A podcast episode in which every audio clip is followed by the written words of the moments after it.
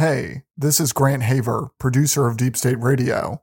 You're hearing my voice because we're trying something new this weekend. Going forward, every Saturday, we're going to be sharing an episode from the silo. These episodes have been in cold storage, sometimes for years, but we're resurfacing them in your feed because we think they say something important about our current moment. We hope you enjoy.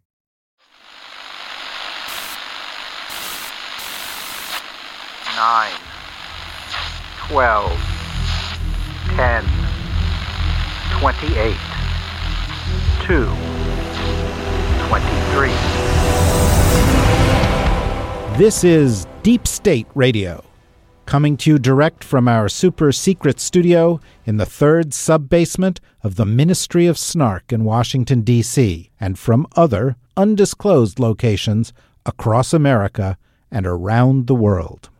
Hello and welcome to another podcast, Midsummer Podcast from Deep State Radio. I am your host, David Rothkopf, coming to you from New York City. Also up here in New York City or thereabouts, we have our regular Thursday co-host, Ryan Goodman of NYU Law School and Just Security. Hi, Ryan. Hi, David. And in the nation's capital area, because it's Thursday, of course, we have with us Dr. Kavita Patel, former senior policy advisor in the Obama White House, fellow at the Brookings Institution, practicing physician, as we've learned off off microphone here, Barcelona soccer fanatic. Hi, Kavita. Hi, David. And uh, because it's Monday, oh no, it's Thursday. I'm confused now deeply. We have uh, with us Rosa Brooks of Georgetown. You're on Thursday, David, because I wasn't here on Monday. Oh, yeah. Well, Monday wasn't Monday without you. I know. So today is sort of an honorary Monday. Honorary Monday. Welcome to Honorary Monday. That's not nobody wants to hear it's Honorary Monday on Thursday. True. I'm I'm pr- I'm pretty sure that's the case. So I'm going to go around the group, get a quick reaction to one or two developments in the news, and then uh, we'll have a deeper discussion uh, around an article uh, that Ryan was involved with. But I'm going to give each one of you up to 30 seconds to react to Andrew Cuomo's situation, starting with you, Kavita. God, 30 seconds. Like, uh, so my immediate reaction is probably similar to Joe Biden's reaction, which, like, enough. We're wasting time talking about it. He just needs to, you know, go away. But maybe, maybe what I'll highlight is that perhaps the most insulting part of the photo montage of yesterday was this notion that just because he hugs a lot of people who happen to be prominent liberals who happen to also be men and women that somehow that's some sort of excuse when you read the level of detail in what the investigators found. It's stunning to see such cognitive dissonance. And and it's stunning that there is such airtime that was given to it. I mean i was actually thinking like somebody needs to cut the feed at some point because it's such an insult. And i'll say this i actually just in full disclosure i know one of the people that has been part of kind of this set of conversations one of the women. And to say that all of this kind of being played out in the public is just traumatic is an understatement. And I think that that often goes unspoken about because you've got him and he's so prominent and this is more than 30 seconds but you know not just 11 women we know that just like with covid cases the 11 is like one tenth of what the reality is and hmm. whatever the real number is it's it's stunning how those women are just going to have to figure out how to have their lives and be you know quote unquote move on when that's the last thing they can do, especially with what's been happening.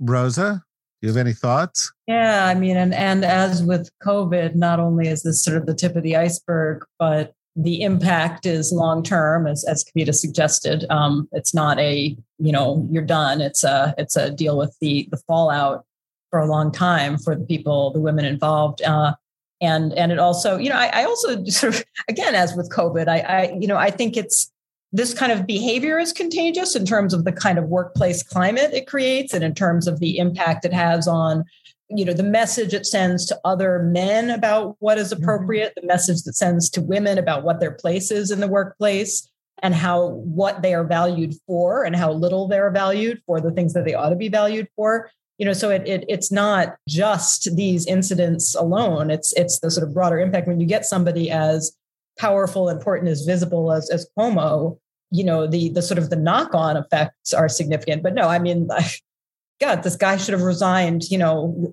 six months ago. This guy probably, we will see. Um, but it's starting to sound like, in fact, he should end up in jail. And four district attorneys are looking into it right now, Yes, yes, including indeed. including our, our friend Mimi Roca. What do you think, Ryan? So I share the very same thoughts as Kavita and Rosa. And, I- you know, just to reiterate one part of it, which reminds me of the Kavanaugh hearings, which is that Cuomo is making a choice right now, and his choice is to harm all of his victims once again. Um, so to stand up there and do that and to even try to hold on to power in the way in which he's doing reminds me of Kavanaugh made a choice uh, in those hearings it wasn't just what he had done uh, to Christine Blasey Ford and others in the past, but he was doing it. He was making a choice to cause them or to go through that again and in a different way, in a more public way, by trying to hold on to his uh, seat on the Supreme Court. And then we have Cuomo doing this now. So I, that to me is one of the most you know, reprehensible parts of it. Yeah, totally. Uh, I know one of the women involved too, and I know that it's not just reliving this. Um, that would be bad enough, but there's been efforts at intimidation, really bad behavior by Cuomo and his office towards the victims. So he's damaged them again that way. And clearly, he should have gone long ago. Literally, nobody, including any of his major allies, continues to support him, and for good reason uh, including the entire New York congressional delegation, both senators from New York and the president of the United States. I would say one other thing, though, and that is that I've talked to a couple of people who are older white men who have said, gee, this is terrible what's happening in America. This we're losing good public servants. And the answer is you're not a good public servant if you do this. You're not a good public servant if you're a serial sexual harasser, if you abuse your power, if you think that having high office gives you privileges that are contrary to the law or decency. And uh, by the way, I was in the Clinton administration with Andrew Cuomo.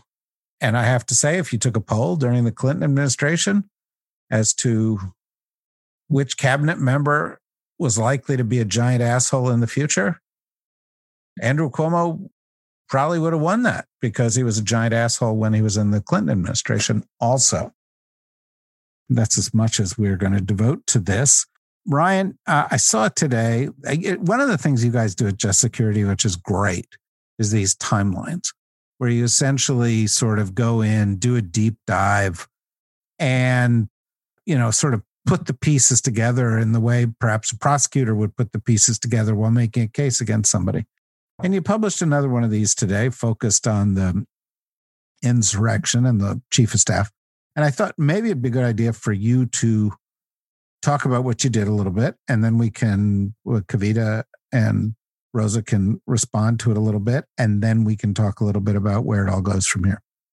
The idea for the project was that, especially with the congressional committees that are looking into the different efforts by Trump and his associates to overturn the 2020 election, and given the recent revelations that have come from the Justice Department releasing documents and handwritten notes by senior Justice Department officials and the like, we're starting to see a picture emerge of um, not just what we kind of heard knew about before, which is trying to overturn the election results in Georgia and other ways by pressuring state officials and the like, and through Giuliani's quote unquote uh, litigation, legal litigation efforts, but multiple efforts by the White House to pressure the Justice Department to create the image of there being investigations or corruption and within the election.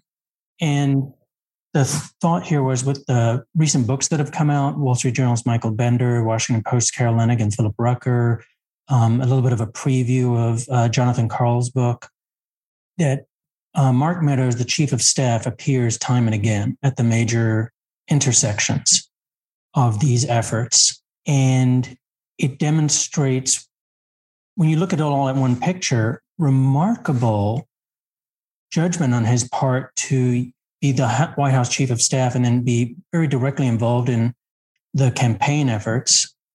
Um, so one just stream that emerges is uh, from Michael Bender's book. He says that Giuliani and Mark Meadows, chief of staff, set up a quote unquote parallel track to try to promote election fraud ideas, which is very similar, has the same echo as the impeachment effort with Giuliani setting a parallel track as a personal attorney working with a White House official.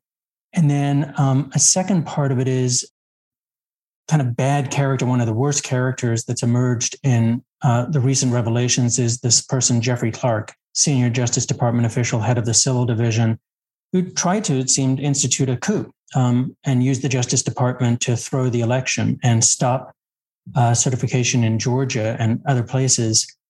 And lo and behold, we find also from the Michael Bender book that it is Meadows who introduces Jeffrey Clark to Trump. And then we have emails of Meadows reaching into the Justice Department, total violation of White House and Department of Justice contacts policy to push them to get Jeffrey Clark to look into Georgia. So it's all of that that adds up together, which, among many other things, I think says that Mark Meadows has significant criminal exposure. And I would think that he'd be a person of great interest to the committees, of course, but uh, to the Justice Department. So it raises one bottom line question, which is why have we no indication that the Justice Department is actually investigating this? In an ideal world, much prefer to see Meadows being put before a grand jury rather than Meadows litigating whether or not he has to appear before Congress. No, no question about it. I would add to that, by the way, just as a parenthetical, that as I've mentioned here before, I'm doing a book and I'm looking at the certain aspects of what's going on in the Trump administration.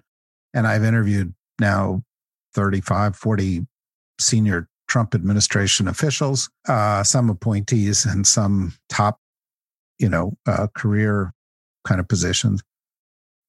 And Meadows comes across as a bad actor. I mean, just a bad actor. And, you know, there's a few, there's a coterie around the president, you know, Stephen Miller and Jared and Richard Grenell and Ratcliffe and uh, Mulvaney to some extent on mm. some of the time.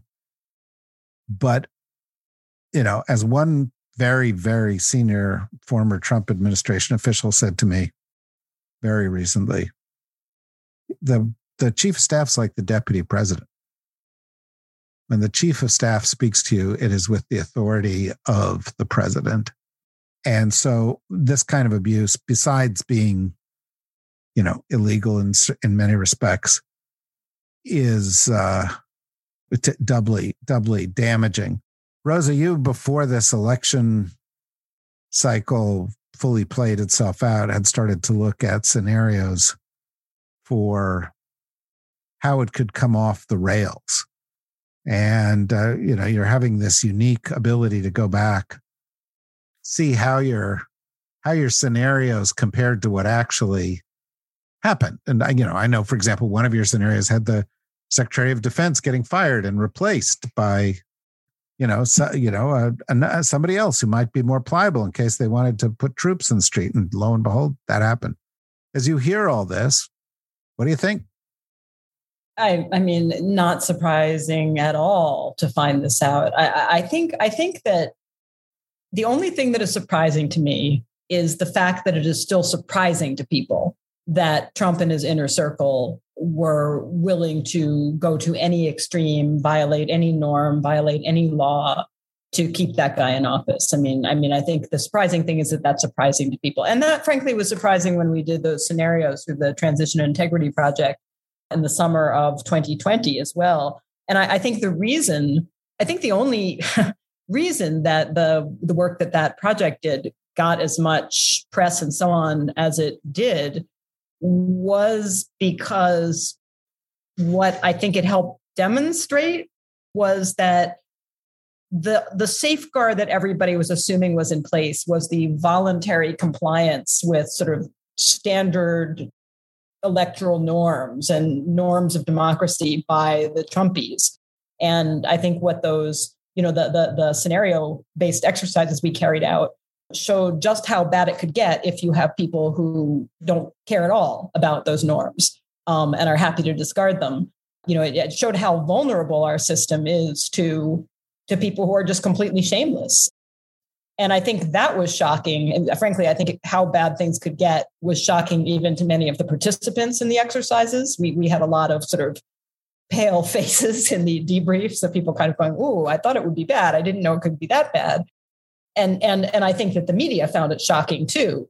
But you know, as as the work Ryan has just done, as work many others have now done in in sort of piecing together what in fact happened, all of our most paranoid fears of of, of how lawless and irresponsible and, and craven their behavior could be were more than realized. Uh, you know, they were every bit as bad as we thought they would be, and possibly somewhat worse. Yeah, yeah, it seems it seems that way. What what what's your reaction to all this, Kavita? So I, Rosa, uh, she said it best. I'm not sure why any of this is surprising, but I'm going to, for Rosa or Ryan, David, I'd like to plant the question. Okay, so now what? Ryan's right. And um, by the way, like the timeline, it also just having off the heels of this kind of uh, Cuomo discussion or kind of this toxicity just shows you the toxicity knows no boundaries. Like to me, this is like, how does this happen? It's not just that Donald Trump won. It's just this incredible toxicity that predates Trump even being a candidate. Let's be honest. I, I think the environment in which this type of depravity and toxicity occurs is not limited to the Republican Party. It's also not limited to crazy people like Donald Trump and Rudy Giuliani.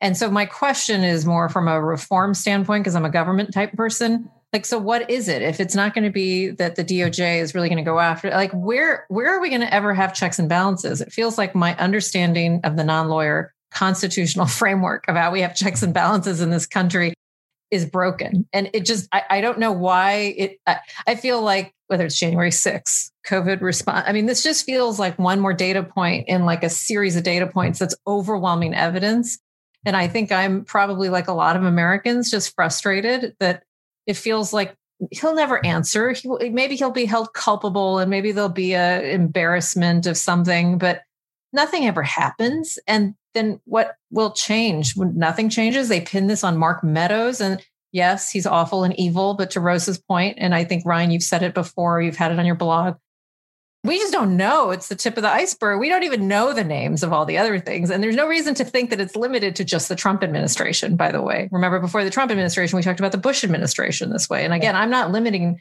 this is not just a Republican issue, by the way. So anyway, that's that's my piece. But I'm more curious, Rose's and Ryan's and David yeah. and others. Can I can I just jump in on a, on one piece of that? I, you're, I, I, think you're absolutely right that it's not just the Republicans. I do think it's more common in the Republican Party. Yes. Okay. That's fair. No, and I'm a Democrat. So the, key difference, key difference between most Democrats and most Republicans um, is that it's not that Democrats don't do crappy things. It's that most of the time when they're caught, they're embarrassed. Yeah, no, that's I, that's right. Mostly, no, that's right. I mean, that, Cuomo's an example of of you know Trumpian shamelessness. Right. But but typically when you catch a Democrat with their hand in the cookie jar or, you know, doing some other nefarious thing, they're they're kind of like, oh God, sorry, oops, I shouldn't have done that. Won't do it again. Sorry. Whereas the the difference is the Republicans are more willing to be like, yeah, what?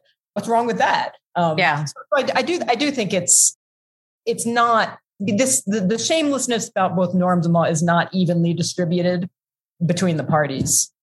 I would go a step further than that in directing the question back to Ryan, and that is whether it is or not, this situation's never occurred in the history of the country.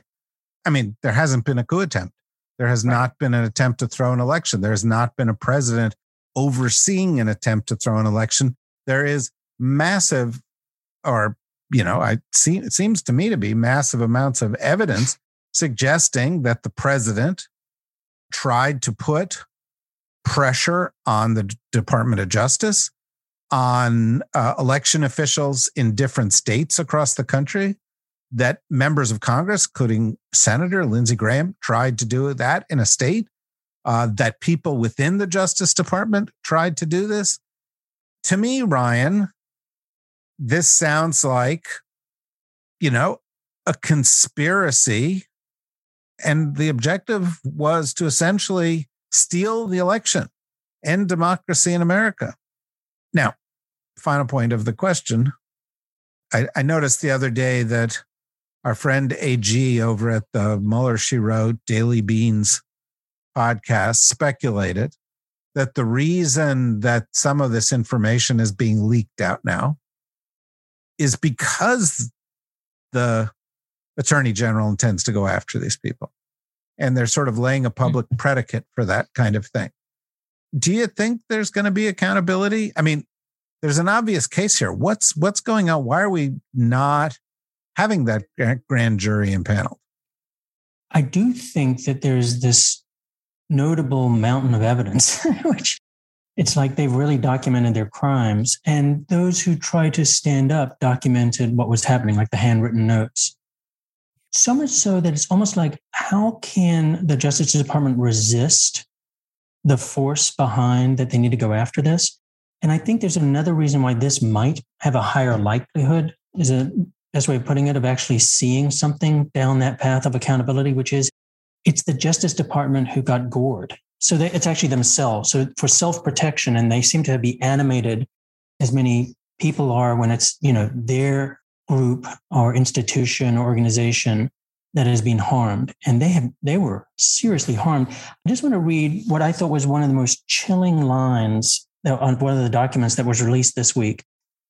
The associate deputy attorney general drafts a resignation letter on behalf of himself and the deputy attorney general because he thinks that the acting attorney general is about to be fired by the president because the acting attorney general is not willing to go along. Uh, jeffrey rosen and here's the line, and this is just, just in terms of a prosecutor having this evidence in the draft resignation email. Quote, Acting Attorney General Jeff Rosen, over the course of the last week, repeatedly refused the president's direct instructions to utilize the Department of Justice's law enforcement powers for improper ends. End quote. It's just, it's just, it's just there.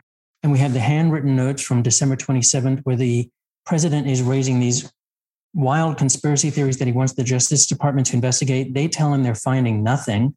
And then he says to them at the end with the handwritten notes, being told that I should put Jeff um, Clark in to replace the leadership. So he's threatening them with firing them. All of it's there on a platter in a certain sense. I could understand why Garland, if he wanted to go down that path, would want to educate the public, socialize the public to understand um, why they would move um, in that direction. I'm worried that that's not what's happening. I'm worried that Garland is being reactive. The reason we have the documents is because Congress requested them. The reason we have the Justice Department saying that Mo Brooks was acting completely outside the scope of his employment by trying to incite an insurrection through his speech at the ellipse is because the court required them to, the Justice Department to tell them that. So I don't see them being proactive so far, even when they've been making some good moves. I see them being reactive. And then just one very quick thought on the bipartisan nature of abuse of power and what reforms there could be. There is this legislation that's pending in Congress, the uh, Protecting Our Democracy Act, so mm-hmm. PODA, and it has a number of uh, reforms that actually address, just like after Watergate, address the kind of Watergate abuses, they address the Trump era abuses across the range of issues from notification to Congress when there are contacts from the White House to the Justice Department to try to protect the Justice Department, uh, limitations and reporting requirements on pardons and other ways in which uh, to try to deal with corruption within the White House. And then just one last note on it is um, in terms of the pardon provision of PODA, you know, the other report that is what I thought of as being like the capstone to the Meadows piece is that at the end of the day, Trump wanted to pardon Meadows, issue a preemptive pardon, according to Bloomberg. So you have to ask yourself, why is that? And the only reason they don't is because apparently the White House counsel says that he will both resign, his senior lawyers will resign en masse, and he'll have a public a press conference to say why they object to these preemptive pardons. So that's another part of the reform that needs to take place because I think a lot of these people were acting within the aura of impunity because they also thought they had this get out of jail free card. That's interesting, Ryan. I mean, that that to me has been actually one of the few areas where things didn't get quite as bad as as I thought they might. Was that Trump didn't do a rash of preemptive pardons, and it's it's, it's interesting to find out that he certainly wanted to. It was only the threat of even worse embarrassment that kept him back.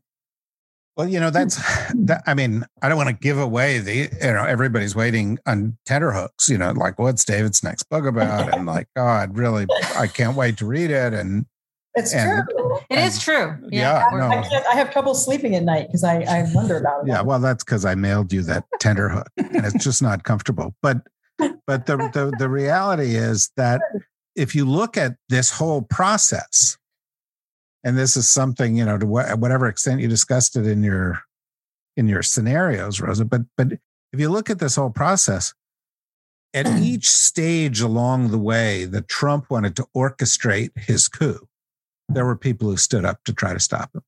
Whether it was milley and esper saying you can't use the insurrection act you can't put troops in the street and then trying to stay into office through the election to make sure he didn't do that to intimidate people from showing up at the election sites, or whether it was people in the Justice Department pushing back, or whether it was White House lawyers pushing back. This is, you know, this, my book is about not just this issue, but sort of the story in the Trump administration of how human beings stood up and threw themselves in front of the oncoming train and said, no, you can't go there. And how things could have been much, much worse. But I'd like to direct a question first to Kavita and then a different one to, to Rosa listening to Ryan speaking in his, you know, sort of modulated lawyerly tones, which both he and lawyer uh, Rosa learned at the same school. I Ryan is better at it though.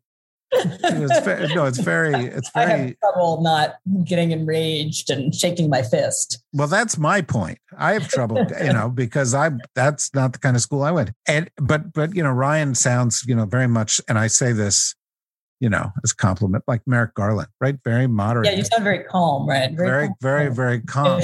So, Kavita, the, my question to you is how pissed off am I? how pissed off is Kavita or how pissed off? Right, exactly. No. Like, so let's exactly. start with me and then you can talk about how, I mean, this That's is right. No, crazy. I mean, it's it, what, remember, uh, look, I, I think we've had almost every guest at some point kind of echo how like disgusted we are. Not and, and yes, and Rose, in, in all fairness, you're right. The Trump administration put a new like low on like where things can go. And let's just you're right. I I remiss if I do not point that out. But it also feels like um, there's just so much like like lowness that you don't even know how to get. I mean, our democracy at times, like when I read Ryan's timeline, I'm like, this is insane. I mean, it's the stuff of a it's the stuff of like a fiction book. And I don't even know, David, I'm more concerned that like I can get enraged, but it doesn't go anywhere. You know, the January 6th, like officers' testimony, and then to find out like that, you know, Rose says several of probably maybe people who you know or people you know who you know, like to to kill themselves. And we're not outraged. Like, how are we not outraged every single fucking minute and i don't i don't understand anymore and i honestly i've had my own little hell version of it is like people wanting me to try to convince people to get vaccinated. And i and there are days and this might you know burn me for saying it where i'm like i don't fucking care. If they want to die fine. Go let them die. I, I i don't even know how to muster sympathy or energy. That's how mad i am. I don't even know how to muster like a way forward other than to be completely depressed about our democracy. Is, the, is there another avenue for this other than the Attorney General of the United States to do anything? If if Merrick Garland is inert or is the mm-hmm. sort of uber institutionalist he appears to be, Rosa, is there another avenue? You know, I, I mean, so I think that's that's actually a question better posed to Ryan on the legal piece of it, but I want to answer it from coming from a different direction, um, which is to say that the legal. I mean, we've had this discussion many times in the past about various issues, but I think legal routes, legal forms of accountability in the form of you know prosecutions are not the only kind of accountability there is, and is not the only kind of response mechanism there is you know, I do fear that we will not see the kind of legal accountability that we ought to. Um, but I also think that, you know, the route to change in sort of fundamentally is more likely to lie through political organizing than through the, the mechanisms of the law. And, and in fact, I want to go back, David, to something that you said uh, about, you know, all along the way, there were people who stood up to them. That didn't just happen to happen You know, that wasn't just because, oh, oh, happy news. There were a bunch of people who, you know, one day were like, oh no, I can't take it anymore. You know, and spontaneous. You know, it's like the myth that Rosa Parks refused to sit in the back of the bus because she was just tired and was just like, I'm done. no, Rosa Parks was a very sophisticated political organizer. It was a carefully planned political action with planned responses and so on. And it was effective for that reason. It wasn't just some lady decided she was tired and wouldn't do it anymore. You know, and, and I think the same thing is true. The people who stood up, to some extent, they stood up because many, many organizations, you know, the Transition Integrity Project was one among many, reached out both formally and in informal ways to many of those people in those institutions and said, it is vitally important that you stand up against this. You know, it is vital, you know, here are the things that could happen. Here are the things that you can do in response, et cetera. I'm not saying that there is nobody in the world. I mean, I don't want to increase your cynicism, Kavita. I'm not saying that there were no public servants who just did spontaneously with nobody having approached them in advance and organized anything. We're just like, no, I'm done. Forget it. You know, I'm not going to do that. But but in many of these cases, the people standing up were, you know, was the product of extensive organizing efforts to say, to, you know, uh, whether it was the state level election officials or whether it was folks at the Department of Defense, there was a sort of active effort to say to them, hey, here are some things that could happen. Here are your legal responsibilities. Here is here is the you know the political consequences of what could happen. You know, here is here are the things that you could do and that made a difference you know I, I, if you leave this stuff to happenstance if you just wait and hope that people are going to have an attack of conscience at the right moment, you know, there's a very substantial risk that you wait in vain and that things go completely down the toilet. You know, that that if we want if we want accountability, if we want to try to prevent these things from happening in the future, and I know David, at some point you want to talk about the next set of elections we're going to have in this country. You, you can't you can't rely on people's sort of inner moral fiber. You you have to you know people's moral fiber is a lot is a lot stiffer when they've had enough people come to them and say, This is really important. We're counting on you. When X happens, we really need you to do Y. And we will back you up when that happens. So let's flip the card as suggested here, um, Ryan. If we don't take any action, probably comes as no surprise to you that next year is 2022.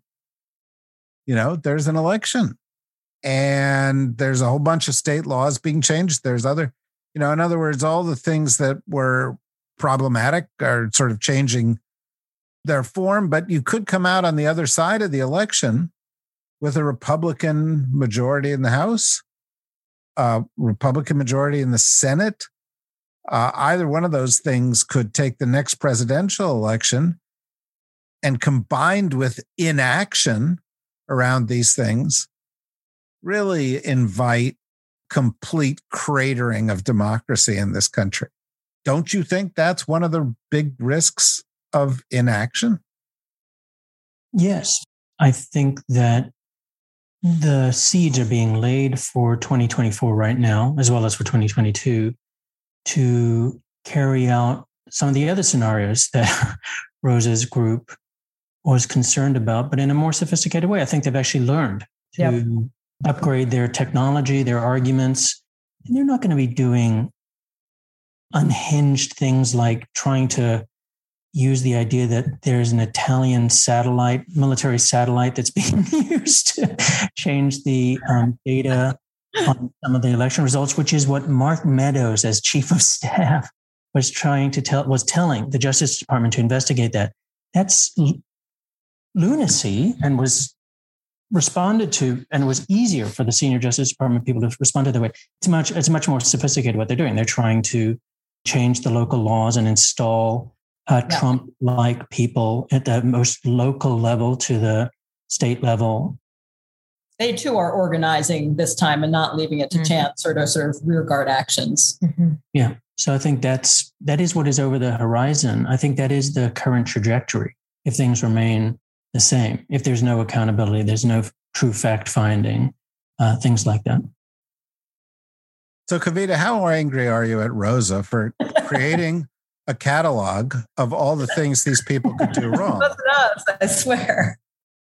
And I could never be angry at Rosa. She's so great. I, I, I truly, I don't know, David. I've just, I, I I told you I've kind of gone beyond anger, and and maybe what this has really made me wonder, and I'd be curious all of your reactions. How you see this happen potentially in other countries. David you know this as well. You see this in other in cycles in other countries. Are we at a cycle in our country? Are we at this kind of point when pendulum's here and we're now going to kind of swing drastically their way because you know you name it voting rights education childcare you know i don't know if you right before getting on this podcast because i love to understand what the congressional budget office does i get all their alerts you know the congressional budget office kind of scored like the infrastructure package 250 I've, I've some you know insane cost. And obviously that's what they do but kind of the implication obviously is that like anything is going to cost a lot of money and it's going to have to come from taxpayer offsets this and that. So how how do we think about like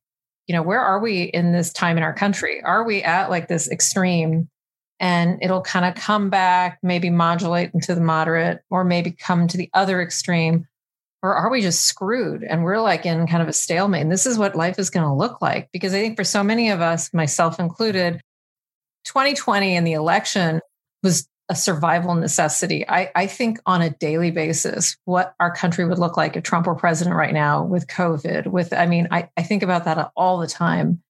And we have saved lives because we don't have that idiot in office. But how close are we to just returning back to that state? And that's what worries me. Everything you all have said makes me worry that that's where we're going back to and i don't know how to how to help it you know it's a it's a it's a big question interestingly you know there's global trend too you know we always talk about we want to go out and promote democracy to the world um, well there seems to be a movement to promote shitty democracy mm-hmm. and bolsonaro and brazil mm-hmm. and modi and india and mm-hmm. orban and hungary and bunch of other characters, including Putin, who doesn't have a democratic bone in his body, are all sort of setting standards for uh, Erdogan in Turkey for non-democratic, you know, illiberal democracy.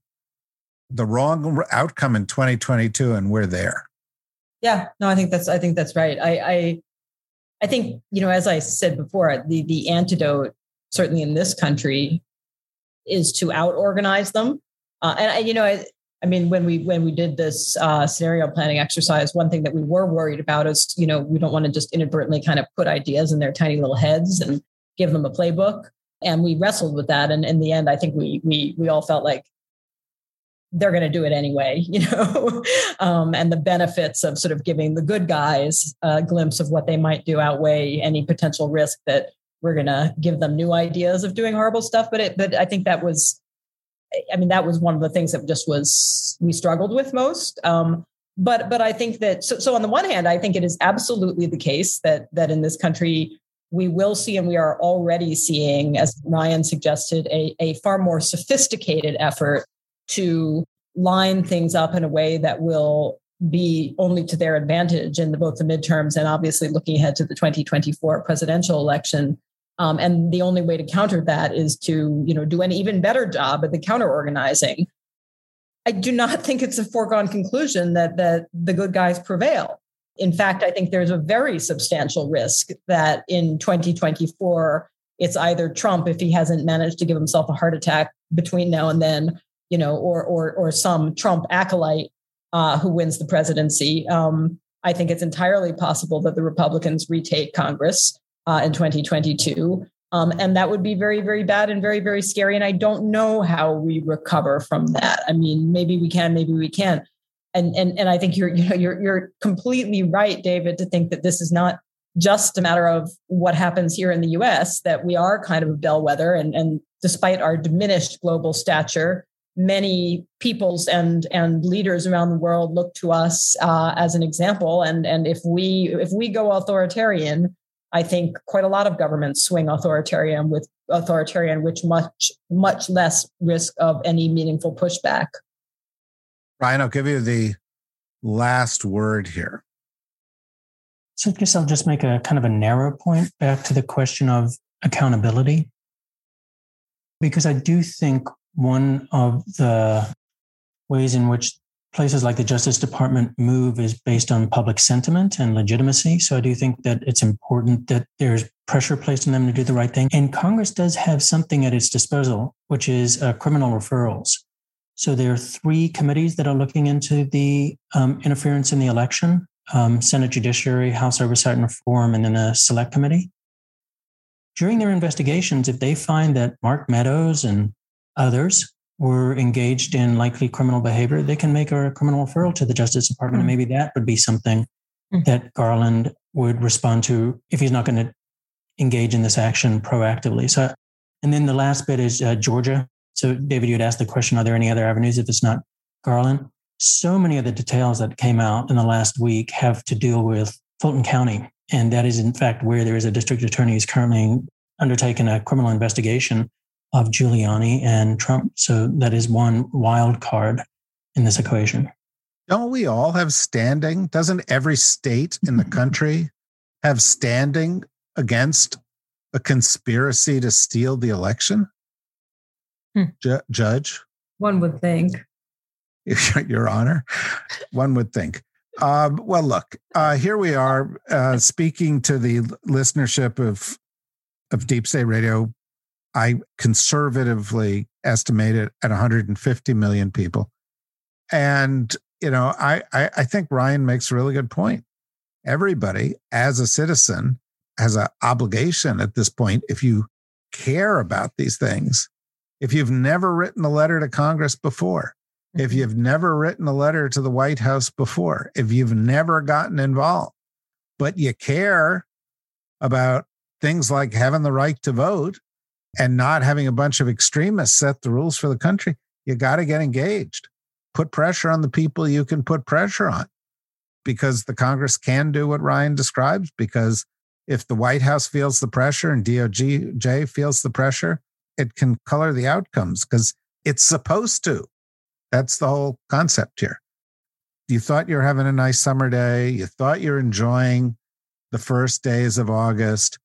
Let me just add to summer's almost over. So, you know, it's almost back to school time. So, on top of all of this other stuff, the vacations are coming to an end. Feel better? That's why you come here. Deep State Radio. There'll be more of that next week. Go to the DSRnetwork.com. You can find out the stuff we're doing. You can sign up to be a member. And I'm sure we'll have a lot more stuff like this for you to chew on. It's nutritious and at the same time, it will help you lose your appetite. Thank you, Kavita. Thank you, Rosa. Thank you, Ryan. Thank you, everybody, for listening. Join us again soon. And given that things are pretty dangerous out there uh, uh, due to COVID, again, totally Kavita's responsibility. But we're going to hit 100,000 cases a day soon. Mm-hmm. Kavita, yeah, we're, right? already there. Like I said, we're under reporting, but yeah, we yeah. we will officially hit 100,000. By the way, single handedly driven by cases in Florida, pretty much. Florida. Yeah. And uh, right. And so we'll talk about that again next week in some depth too, because we're going to be right in the depths of more COVID problems. So bye bye, everybody, and stay healthy.